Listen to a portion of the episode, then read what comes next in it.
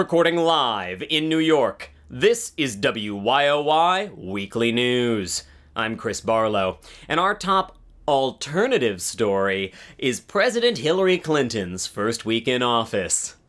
Yes, the nation's first female leader, who defeated the disgraced reality star Donald Trump by nearly 3 million votes in November, spent her first week meeting with her new cabinet, fielding calls from foreign leaders eager to take on Russian aggression, and vetoing a Republican measure to repeal Obamacare, vowing to protect every American's right to affordable health care.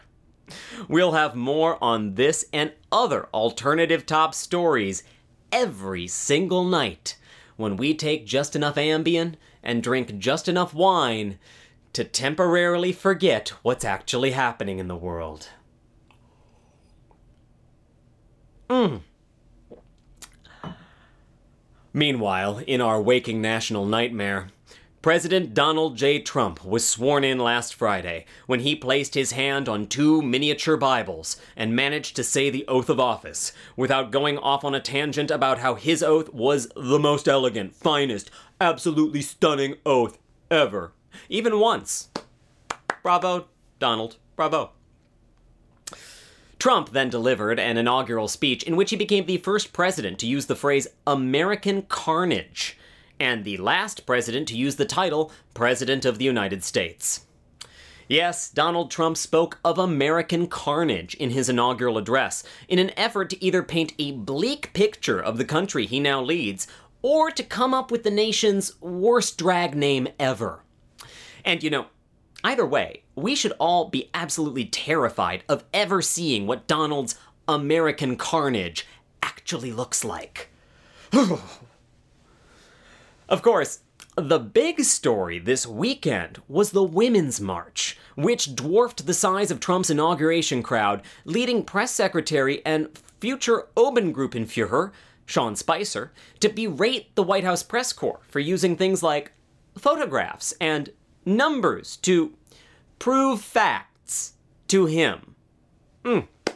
Yes, Spicer actually uttered provable falsehoods in his first meeting with the White House press corps, a disturbing act which led counselor to the president and horsewoman of the apocalypse, Kellyanne Conway, to appear on Meet the Press Sunday morning, where she defended Spicer's lies as alternative facts, which are to facts what alternative medicine is to a doctor. Horseshit.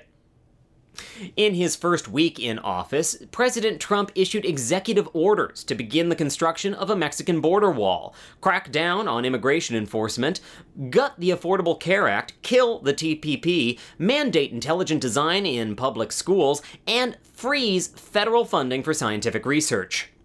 And the scary part is, you probably can't tell which one of those I just made up.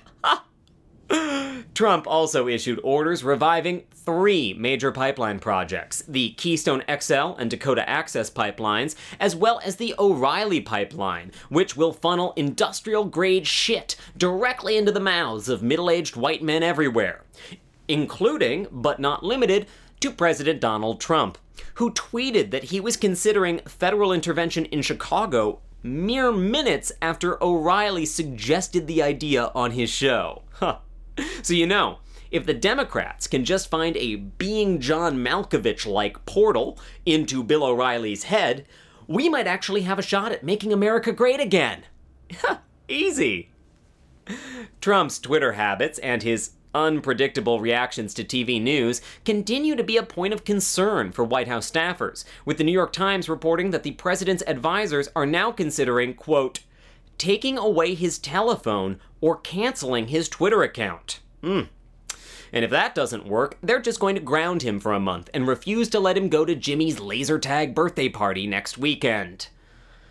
Speaking of childish tantrums, President Donald Trump continues to insist that he lost the popular vote only because 3 to 5 million people voted illegally and has now vowed to crack down on voters registered in two states, including but not limited to Steve Bannon, Tiffany Trump, and Treasury Secretary nominee Steven Mnuchin, who, yes, are all registered in two states. Trump went on ABC Wednesday night and doubled down on his voter fraud claims, insisting that every single fraudulent vote was cast for Hillary Clinton. Which will make for an awkward meeting with Stephen Bannon, Tiffany Trump, and Treasury Secretary nominee Stephen Mnuchin. Mm. But with the president vowing a crackdown on non existent voter fraud in a transparent attempt to disenfranchise minority voters, I think it's time, once again, for another dramatic reading of Donald Trump.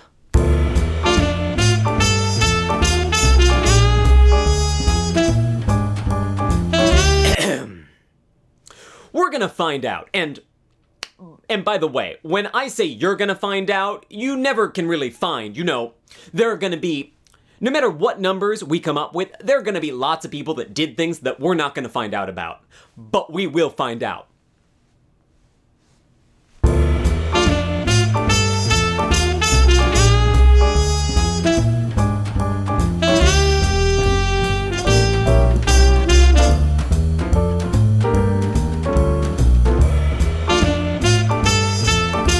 Entertainment news, the Academy Awards made history this week with a record six nominations for black actors and a record tying 14 nominations for the whitest movie ever.